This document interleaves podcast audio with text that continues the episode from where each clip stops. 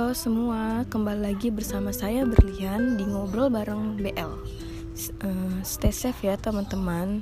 Dan stay at home guna memutuskan mata rantai virus COVID-19 Kali ini saya akan membahas tentang pidato yang disampaikan oleh Bapak Insinyur Soekarno dan B.J. Habibie. Langsung aja yuk pada tanggal 1 Juni 2011, 66 tahun lalu, tepatnya 1 Juni 1945, di depan sidang BPUPKI, Bung Karno menyampaikan pandangannya tentang Fondasi Dasar Indonesia Merdeka. Beliau sebut dengan istilah Pancasila sebagai dasar filosofi atau sebagai pandangan hidup bagi Indonesia merdeka. Selama 66 tahun perjalanan bangsa, Pancasila telah mengalami berbagai batu ujian dan dinamika sejarah sistem politik.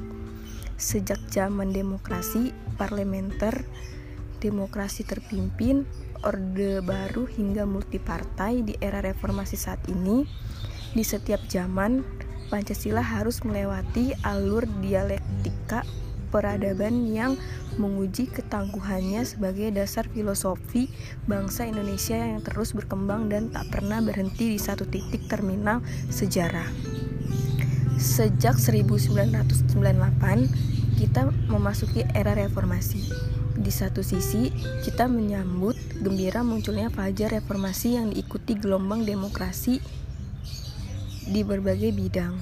Namun, bersamaan dengan kemajuan kehidupan demokrasi tersebut, ada sebuah pertanyaan mendasar yang perlu kita renungkan bersama. Ada sejumlah penjelasan mengapa Pancasila seolah lenyap dari kehidupan kita. Pertama, situasi ini di lingkungan kehidupan bangsa yang telah berubah baik tingkat domestik, regional maupun global situasi dan lingkungan kehidupan bangsa pada tahun 1945 atau 66 tahun lalu telah mengalami perubahan yang amat nyata pada saat ini dan akan terus berubah pada masa yang akan yang akan datang. Beberapa perubahan yang yang kita alami antara lain satu terjadinya proses globalisasi dalam segala aspeknya. 2. Perkembangan gagasan hak asasi manusia atau HAM yang tidak diimbangi dengan kewajiban asasi manusia atau KAM.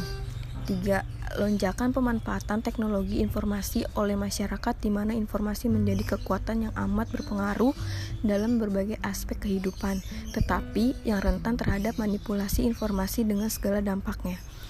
Oleh oleh karena Pancasila tak terkait dengan sebuah era pemerintah, termasuk Orde Lama, Orde Baru, dan Orde mana pun, maka Pancasila seharusnya terus-menerus diaktualisasikan dan menjadi jati diri bangsa yang akan mengalami setiap perilaku kebangsaan dan kenegaraan.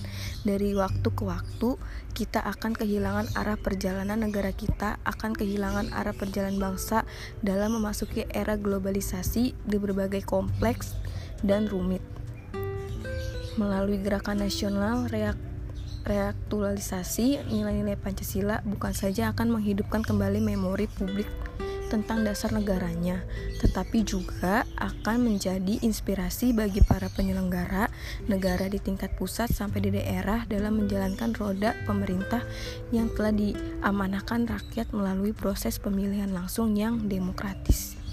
Nah, ini ringkasan sedikit tentang pidato Insinyur Soekarno-Hatta dan B.J. Habibie pada tanggal 1 Juni 2009, 2011 tepatnya 66 tahun lalu pada tanggal 1 Juni 1945 sedikit sedikit ringkasan dari dari saya. Kurang lebihnya mohon maaf kalau ada salah. Ya dimaafin karena di sini saya juga baru belajar uh, see you di podcast selanjutnya. Bye